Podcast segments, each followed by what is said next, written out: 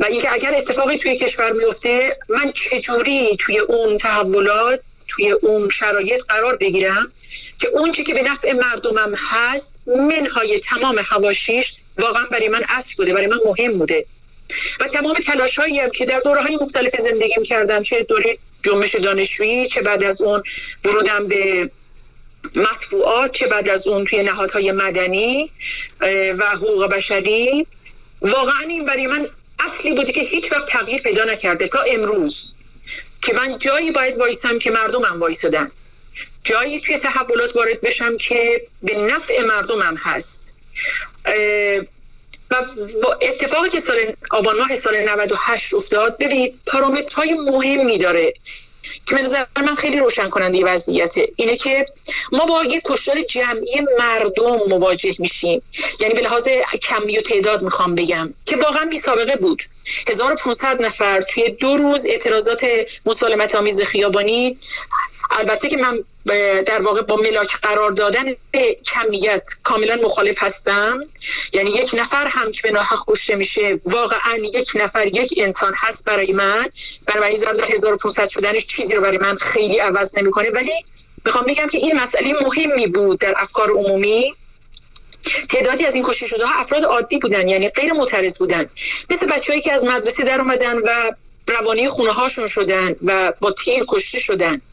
و مسئله بعد این بود که این کشتارهای خیابانی ببینید شما سال 67 هم شاهد یک تعداد زیادی اما اینها توی زندان ها اتفاق میفته پشت چهار دیوارهای زندان ها و فضاهای امنیتی اتفاق میفته که در انظار عمومی نیست. این مهمه. این دامن زدن به یک خشونت به یک بستر خشونت ساز جمعی هست.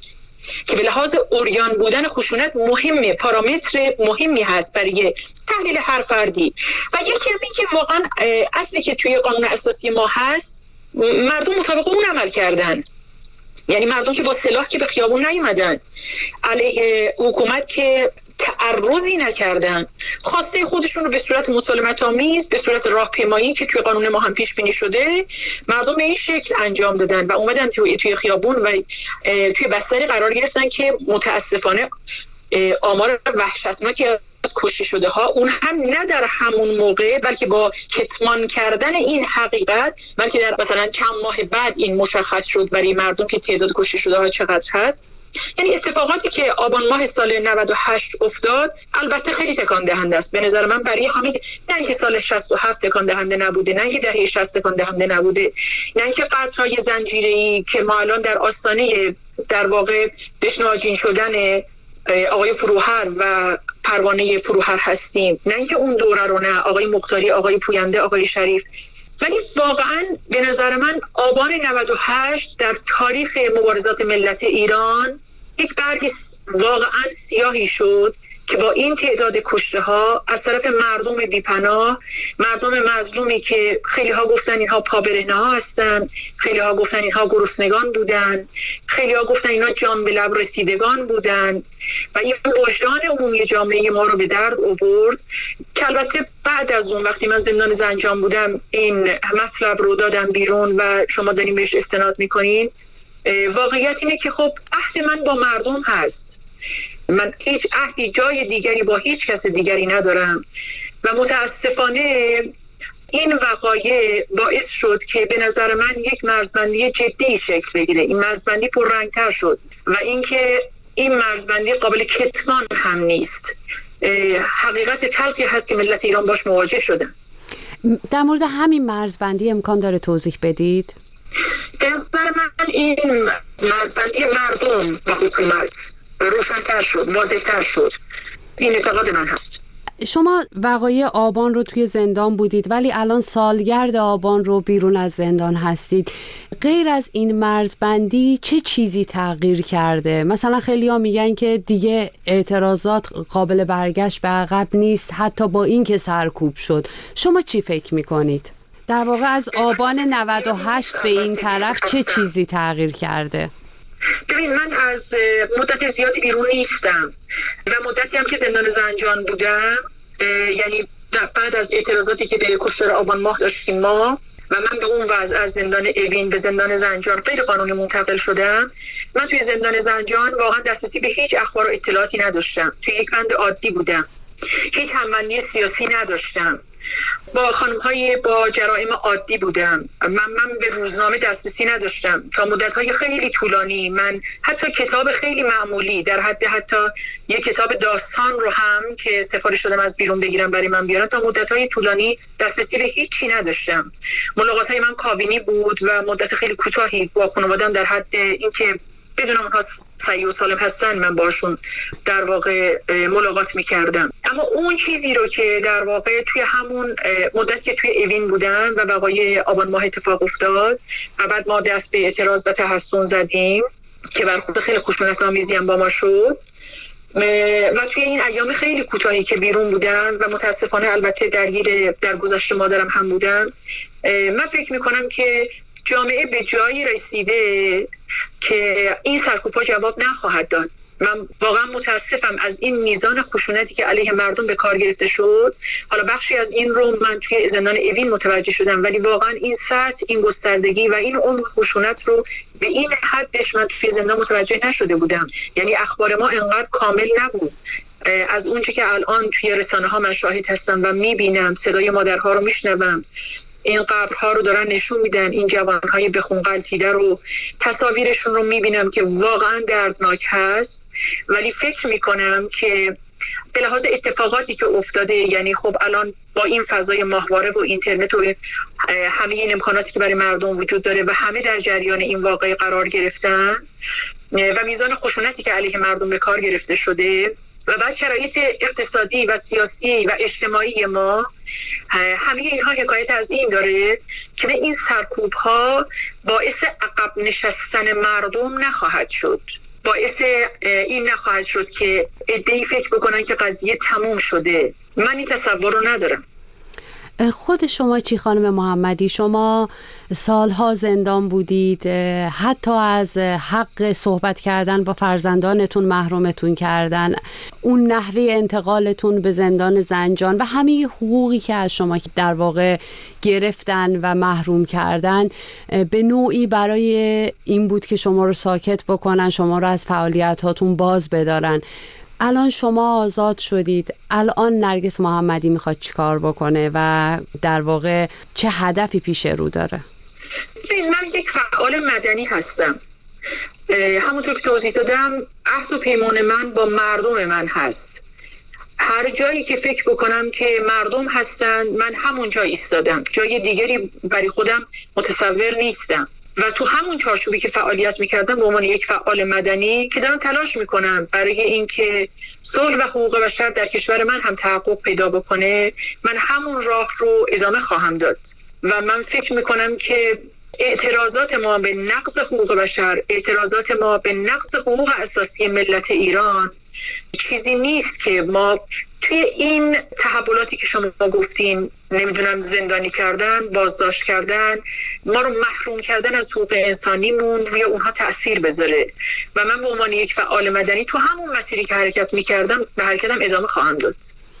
بعد از آزادی شما و به خصوص بعد از فیلمی که از شما منتشر شد که مرغ سحر رو دارید می‌خونید خیلی حملات زیادی در شبکه های اجتماعی به شما شد. از ظاهر تا وزن و به نوعی مدعی شدن که شما در زندان وضع خوبی داشتید. کرونا دروغ بود شما در شرایط بدی نبودید. اینا رو احتمالا خود شما دیدید یا به شما گفتن و در جریان هستید.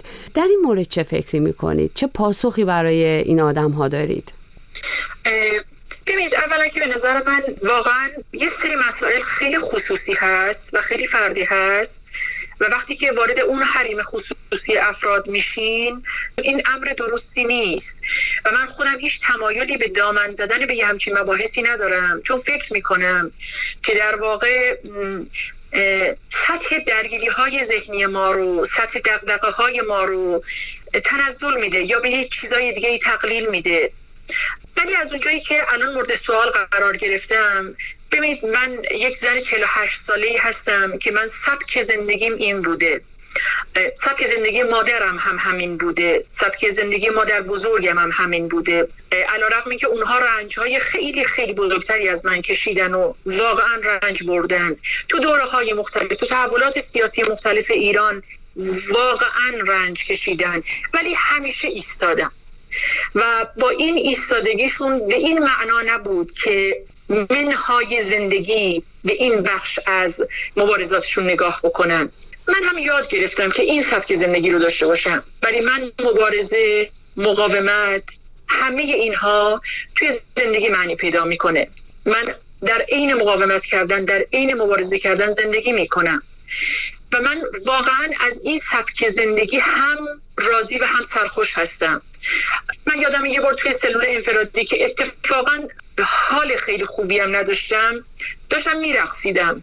برای که یه بخشی از زندگی همین بود روز شده بود آفتاب بالا اومده بود و من توی سلول محروم از همه چیز و همه کس و حتی یک صدا حتی یک نور بودم. ولی فکر می‌کردم که آره این یک نوع زندگی که من انتخاب کردم. پس توی این زندگی توی این مبارزه و توی این عمق محرومیت من سرخوش هستم. من که به اجبار به این کار کشیده نشدم که من انتخابی آگاهانه داشتم برای این کار. توی بند اوین هم همین سبک زندگی رو داشتم.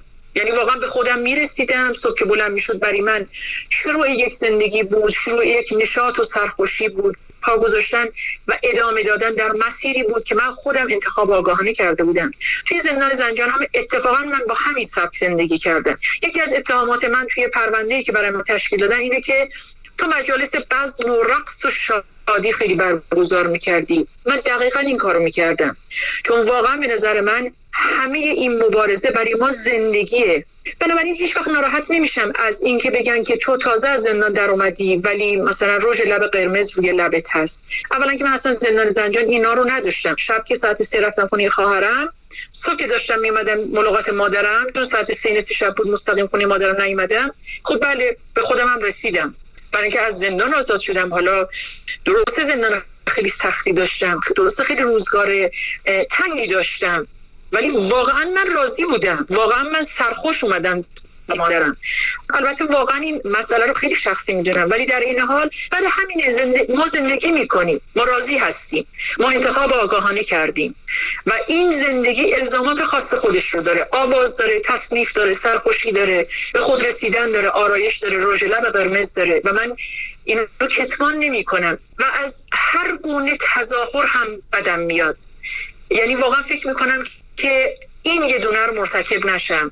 وقتی خوشم و سرخوشم بله ظاهر من نشون میده. حتی اگر از زندان برگردم حتی اگر از سلول انفرادی بیام بیرون. و زمانی هم که غمگینم خب ظاهرم غمگینه دیگه. اشاره کردید به پرونده ای که براتون تشکیل شده یعنی در واقع پرونده جدید برای شما تشکیل دادن؟ بله من زندان زنجان که بودم البته منو دادگاه و دادسرا به هیچ وجه نمی بردن من تمام مدت توی بند زنان زندان زنجان بودم. من پامو از اونجا نمی‌تونستم بیرون بذارم. ولی بازپرس و عضات مربوطه اومدن و به من تفهیم اتهام کردن. 6 الی 7 تا اتهام به من تفهیم شد.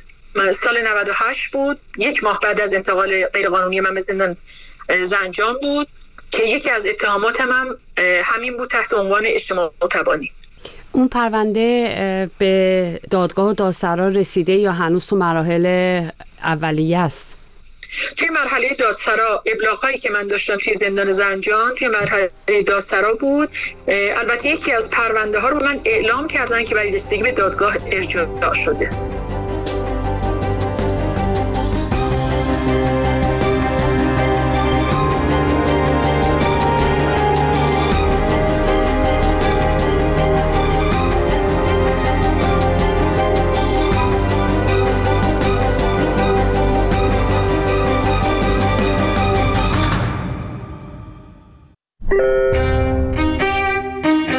ساده. خیلی خیلی ساده. به همون سادگی که برای دوستاتون از طریق تلگرام پیام صوتی میفرستین می‌تونین برای ما هم دیدگاهاتون رو به صورت پیام صوتی بفرستین اینجوری دیگه لازم نیست هر بار شماره تماس ما رو بگیرین. تازه هیچ هزینه ای هم براتون نداره. در مورد هر چیزی که دلتون می‌خواد نظرتون رو برای ما بفرستین. خبر و گزارش های ما اتفاقای دوروبرتون یا هر چی که براتون مهمه. نشانی تلگرام رادیو فردا. ات فرداگرام.